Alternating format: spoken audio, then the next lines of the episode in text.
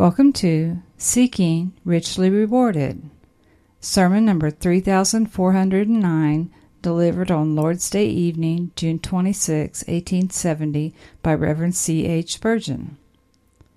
This Reformation audio resource is a production of Still Waters Revival Books.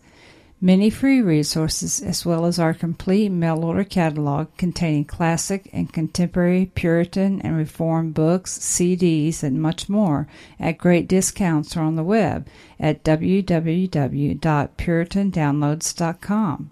Also, please consider, pray, and act upon the important truths found in the following quotation by Charles Spurgeon. As the Apostle says to Timothy, so also he says to everyone Give yourself to reading. He who will not use the thoughts of other men's brains proves that he has no brains of his own. You need to read. Renounce as much as you will all light literature, but study as much as possible sound theological works, especially the Puritanic writers and expositions of the Bible. The best way for you to spend your leisure is to be either reading or praying. And now to SWRB's reading of Seeking Richly Rewarded which we hope you to find to be a great blessing, and which we pray draws you nearer to the Lord Jesus Christ. For he is the way, the truth, and the life, and no man cometh unto the Father but by him. John 14, verse 6, as read by Laurie L. Parker. The young lions do lack and suffer hunger, but they that seek the Lord shall not want any good thing. Psalm 34, verse 10. The young lions are very strong. They are as yet in the freshness of their youth, and yet their strength does not always suffice to keep them supplied. The young lions are very crafty. They understand how to waylay their game and leap upon them with a sudden spring at unawares, and yet with all their craftiness they howl for hunger in the wood. The young lions are very bold and furious, very unscrupulous. They are not stayed from any deed of depredation, and yet for all that, freebooters as they are, they sometimes lack and suffer hunger. These are just the type of many men in the world. They are strong men, they are cunning men, they are thoroughly up to the times, smart, sharp men. If anybody could be well supplied, one would think they should be. But how many of them go to bankruptcy and ruin and with all their cunning they are too cunning, and with all their unscrupulousness they manage at last full often to come to an ill end. They do lack and suffer hunger, but here are the people of God. They are regarded as simpletons, such simpletons as to seek the Lord instead of adopting the maxims of universal worldly wisdom, namely, seek yourself. They have given up what is called the first law of human nature, namely, self seeking, self pleasing, self serving, and have come to seek the Lord, to seek to magnify Him. And what comes of their simplicity? They shall not want any good thing. Notwithstanding their want of power, their want of cunning, and the check which conscience often puts upon them, so that they cannot do what others can to enrich themselves.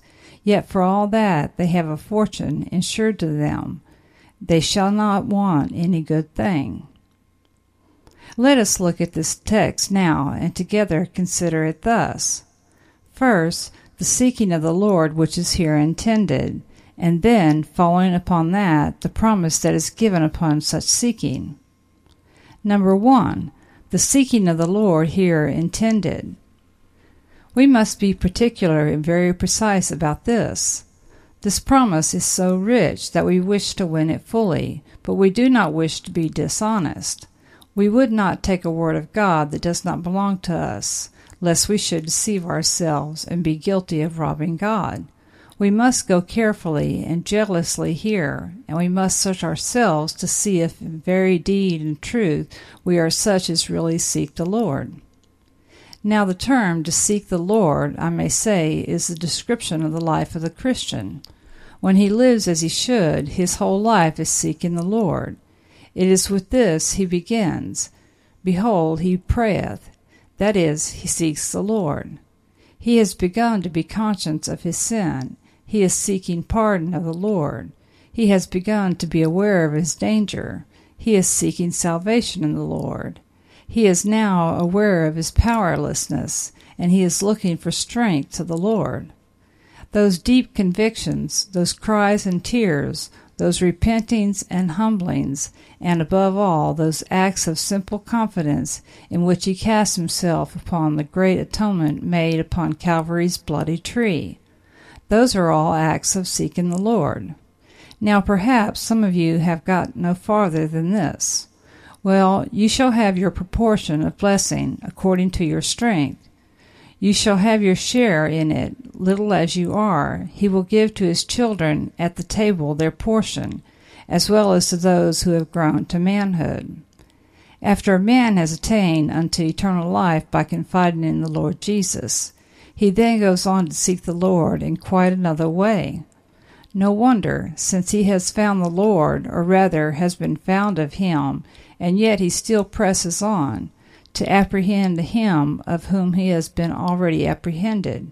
He still presses forward, seeking the Lord, and he seeks the Lord thus. He seeks now to have the Lord's mind, the Lord's law and will. Show me what thou wouldst have me to do, saith he. Lord, I went by my own wit once, and I brought myself into a dark wood. I lost myself. I was at hell's brink, and thou didst save me. Now, Lord, guide and direct me. Be pleased to teach me. Open my lips when I speak. Guide my hands when I act. I wait at thy feet, feeling that for holiness no strength have I. My strength is at thy feet to lie. The man now seeks the Lord by daily and constant prayer, seeking that he may be upheld, guided, constrained in paths of righteousness, and restrained from the ways of sin. He becomes a seeker of the Lord after sanctification, as once he was after justification.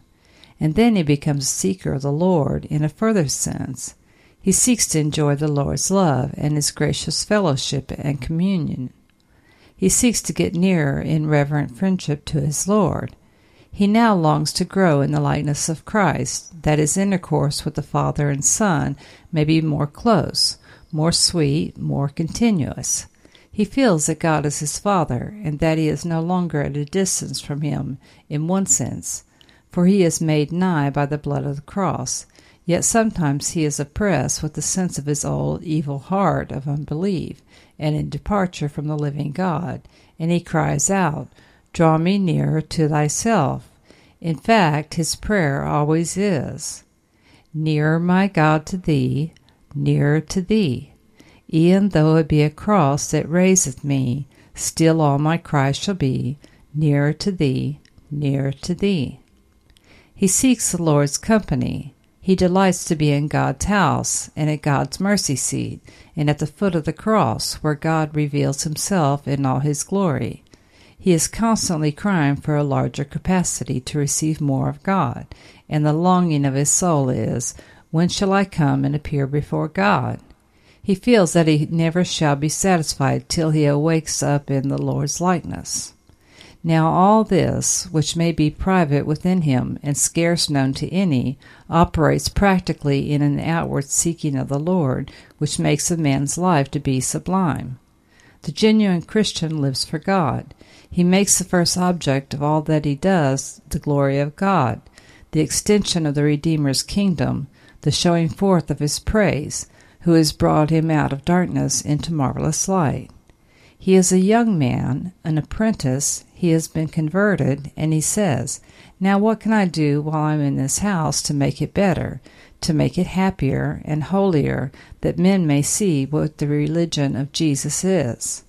How can I recommend my Lord and Master to those among whom I dwell, to my master and my mistress and my fellow servants?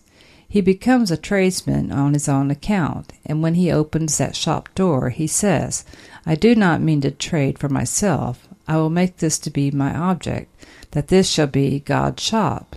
God has got to keep me. He has promised that He will. Therefore, I may take what I want for the daily subsistence of myself and my children, but I will keep the shop for God, for all that, and if he prospers me, I will give him of my substance. But whatever comes of it, I will so trade across my counter to keep those books and manage those bills that I will let the world see what a Christian trader is, and I will seek thus to recommend my Lord and my God, and my object shall be to make him famous. He seeks the Lord on Sundays. He desires at the Sunday school or the preaching station or anywhere he may serve to be glorifying God but he equally seeks him on Mondays and other weekdays, for he believes there is a way of turning over calicoes, weighing pounds of tea, plowing acres of land, driving a cart, or whatever else he may be called to do, by which he can honor God and cause others to honor him. Now I say very solemnly, I hope I am mistaken in what I say, but I fear I am not. I am afraid that there are many professors who would tell a lie if they said that they saw God always in their business. For though they are the members of a church, and you would not find them out in anything seriously inconsistent, yet their whole life is inconsistent, because for a Christian to live for anything but for the Lord Jesus Christ is inconsistent. It is inconsistent to the very root and core, to the tenor and aim, the supreme object of life, altogether inconsistent. A man has a right to live, to bring up his family, to educate them and see them comfortably settled in life, but they ought to be only for God's glory, that he, acting as a father, is expected to do. For if a man careth not for his own household, he is worse than a heathen man and a publican, that God may be glorified by his doing his duty. But when I see some people putting by their thousands and getting rich for no sort of reason that I know of, except that people may say, How much did he leave behind him? How can I believe that those professors, as they take the sacramental cup, are doing anything but drinking condemnation unto themselves? When I see some Christian men who profess to be living for nothing but to be respectable and to be known and honored and noticed, but never seem to care about the souls of men, nor about Christ's glory, never shedding a tear over a dying sinner, nor having a sigh over this huge and wicked city which is like a millstone upon the neck of some of us, like a nightmare perpetually upon our hearts. When I see these men so cold, so indifferent, so wrapped up in themselves, what can I think but that their religion is but a cloak, a painted pageantry for them to go to hell in, which shall be discovered at the last, and be a theme for the laughter of the fiends. Oh, may God grant that we may all be able truly to say, I seek the Lord, I am sure, I am certain that I seek him. For if we can feel that this is true, then we can take the promise of the text. If not, we may not touch it.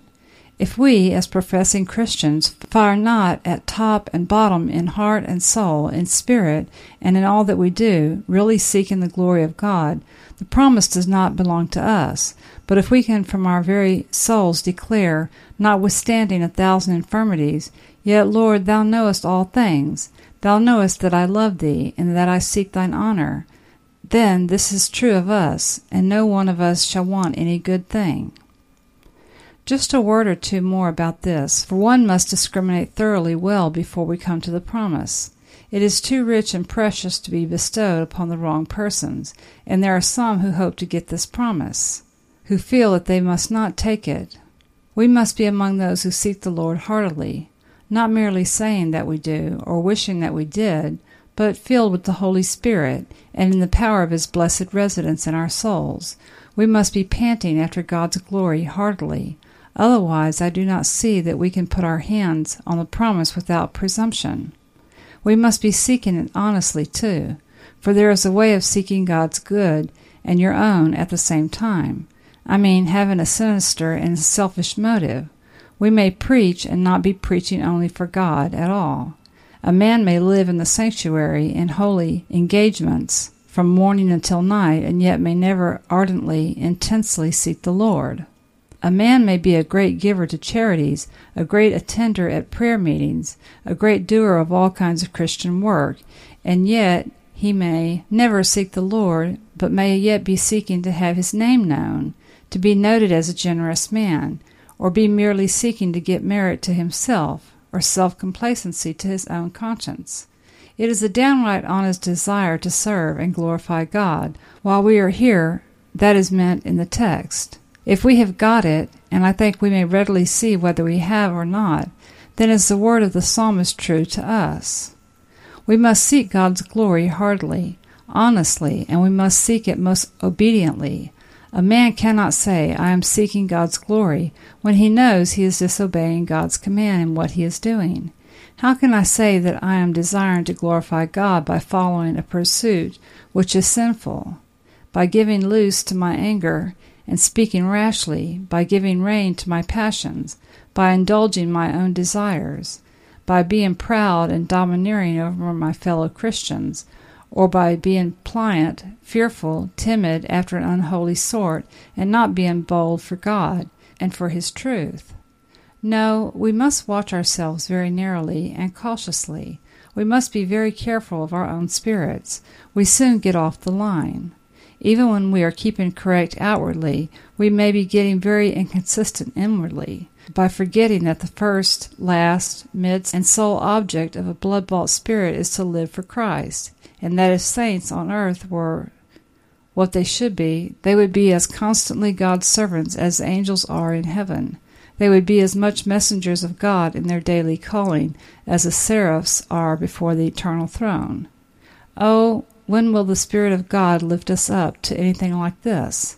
The most of us are still hunting after things that will melt beneath the sun, or rot beneath the moon. We are gathering up shadows to ourselves, things which have no abiding substance, seeking self, seeking anything rather than the blessed God.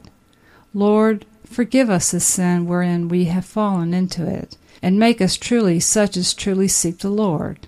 Now let us be prepared to behold. Section 2 The promise of the reward of such seeking.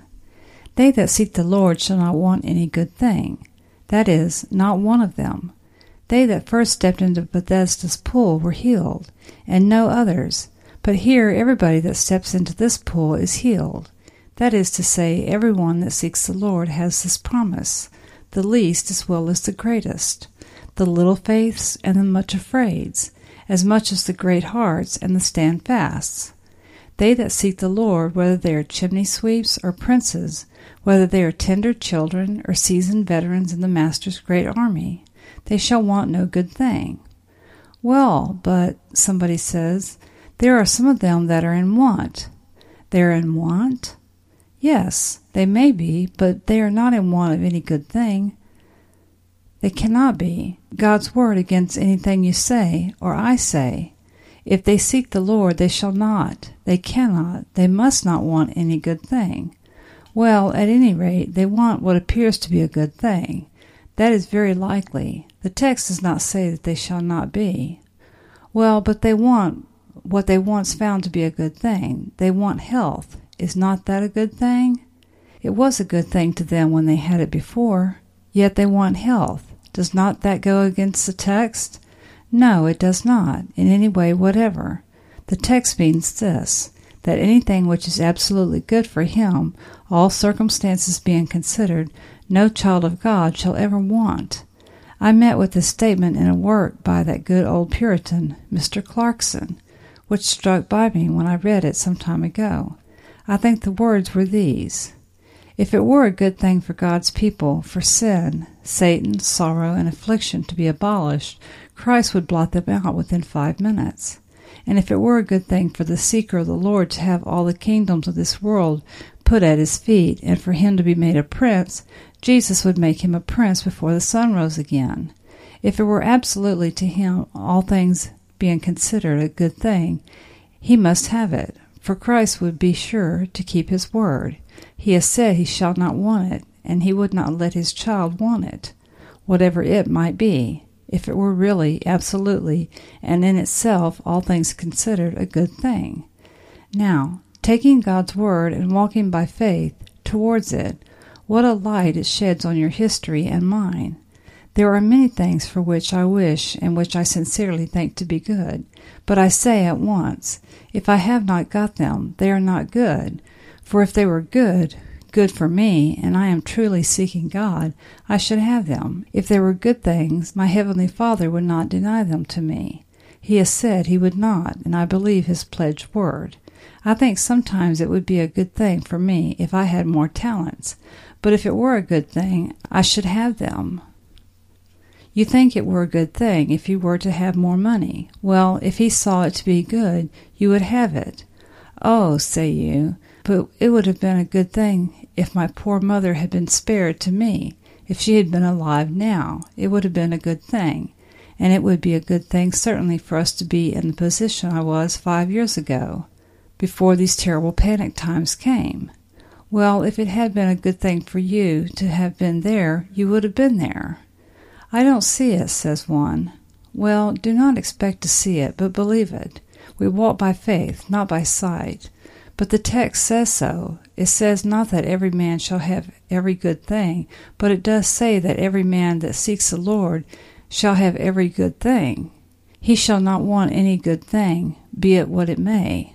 Well, I doubt it, says one. Very well, I do not wonder that you do, for your father Adam doubted it, and that is how the whole race fell. Adam and Eve were in the garden, and they might have felt quite sure that their heavenly Father would not deny them any good thing.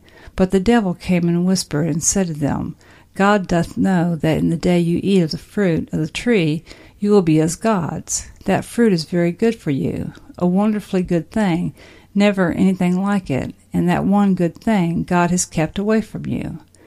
Oh, said Eve, then I will get it. And down we all fell. The race was ruined through their doubting the promise. If they had continued to seek the Lord, they would not have wanted any good thing. That fruit was not a good thing to them. It might have been good in itself, but it was not good to them, or else God would have given it to them. And their doubting it brought all this terrible sorrow on us. So it will upon you. For let me show you. You say, Perhaps it would be a very good thing for me to be rich. God has stopped you up many times. You have never prospered when you thought you were going to. You will put out your hand, perhaps, to do a wrong thing to be rich. But if you say, No, I will work and toil and do what I can, but if I am not prospered, it is not a good thing for me to be prospered, and I would not do a wrong thing if it would bring me all the prosperity that heart could desire.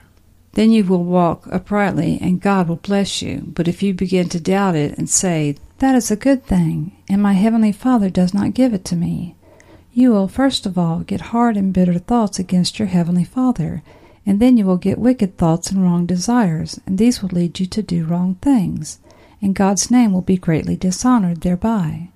How do you know what is a good thing for you? Oh, I know, says one. That is just what your child said last Christmas. He was sure it was a good thing for him to have all those sweets. He thought you very hard that you denied them to him, and yet you knew better.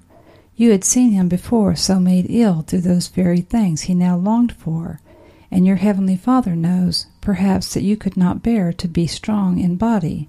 You would not be holy if you had too robust health. He knows you could not endure to be wealthy. You would be proud, vain, perhaps wicked. You do not know how bad you might be if you had this, perhaps. He has put you in the best place for you. He has given you not only some of the things that are good for you, but all that is good for you. And there is nothing in the world that is really solidly, abidingly good for you, but you either have it now or you shall have it ere long. God your Father is dealing with you in perfect wisdom and perfect love, and though your reason may begin to cavil and question, yet your faith shall sit still at his feet and say, I believe it, I believe it, even though my heart is wrung with sorrow, I am a seeker of God. I do seek his glory, and I shall not want any good thing. Methinks someone in the congregation might say to me, Look at the martyrs. Did they not seek the Lord above all men? Truly so, but what were you about to object? Why, they that wanted many good things, they were in prison, sometimes in cold and nakedness and hunger. They were on the rack, tormented, many of them. Many of them went to heaven from the fiery stake. Yes, but they never wanted any good thing. It would not have been a good thing to them, as God's martyrs, to have suffered less. For now read their history. The more they suffered, the brighter they shine. Rob them of their sufferings, and you strip their crowns of their gems. Who are the brightest before the eternal throne? Those who suffered most below. If they could speak to you now, they would tell you that that noisome dungeon was, because it enabled them to glorify God, a good thing to them. They would tell you that the rack whereon they did sing sweet hymns of praise was a good thing for them, because it enabled them to show forth the patience of the saints, and to have their names written in the book of the peerage of the skies. They would tell you that the fiery stake was a good thing, because from that pulpit they preached Christ after such a fashion, as men could never have heard it from cold lips and stammering tongues. Did not the world perceive that the suffering of the saints were good things? For they were the seed of the church. They helped to spread the truth, and because God would not deny them any good thing, He gave them their dungeons. He gave them their racks. He gave them their stakes, and these were the best things they could have had and with enlarged reason and with their mental faculties purged, those blessed spirits would now choose again. Could they live over again to have suffered those things? They would choose, were it possible, to have lived the very life, and to have endured all they braved, to have received so glorious a reward as they now enjoy. Ah, well then, says one, I see, I really have not understood a great deal that has happened to me. I have been in obscurity lost my friends, been despised, felt quite broken down. Do you mean to tell me that that has been a good thing? I do. God has blessed it to you. He will enable you to say, Before I was afflicted, I went astray, but now I have kept thy law. And if you get more grace, you will say it is a good thing. For is it not a good thing for you to be conformed to the likeness of Christ? How can you be if you have no suffering? If you never suffer with him, how can you expect to reign with him? How are you to be made like him in his humiliation, if you are never humbled? Why, methinks every pain that shoots through the frame and thrills the sensitive soul helps us to understand what Christ suffered, and being sanctified gives us the power to pass through the rent veil, and to be baptized with his baptism, and in our measure to drink of his cup, and therefore it becomes a good thing and our Father gives it to us, because his promise is that he will not deny or withhold any good thing from those that walk uprightly. I feel, brethren, as though my text were too full for me to go on with it. There is such a mass in it, and if you will take it home, turn it over at your leisure, you may do with it better than I can, if I attempt wire drawing and word spinning. There is the text. It seems to me to speak as plainly as the English tongue can speak. Give yourselves up to God wholly and live for Him, and you shall never want anything that is really good for you.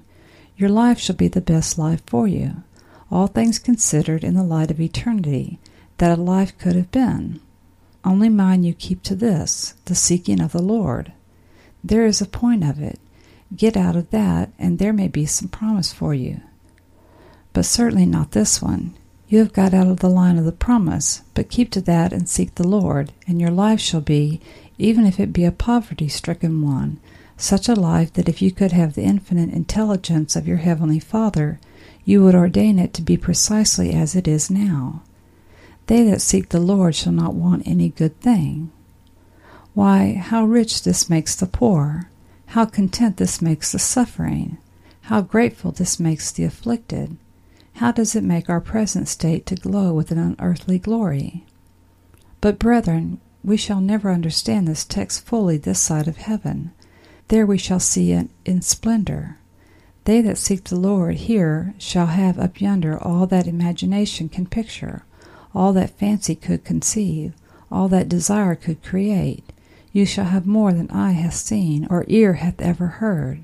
You shall have capacities to receive of the divine fullness, and the fullness of the pleasures that are with God for evermore shall be yours. But again I come back to that. Are you seeking the Lord? That is a question I have asked my own heart many and many a time. Do I seek the Lord's glory in all things? I ask it of you, you young men who are starting in business. Now you know you can, if you like, go into business for yourselves. I mean, you can make your trade tell for yourselves and live to yourselves, and the end will be miserable, and the way to it will not be happy. But if God's Spirit shall help you, young men and women, early in life to give your hearts to Jesus and to say, Now God has made us, and we will serve him that made us. Christ has bought us, we will serve him that bought us. The Spirit of God has given us a new life. We will live for this new and quickening Spirit. Then I do not stand here to promise you ease and comfort, for in the world you shall have tribulation.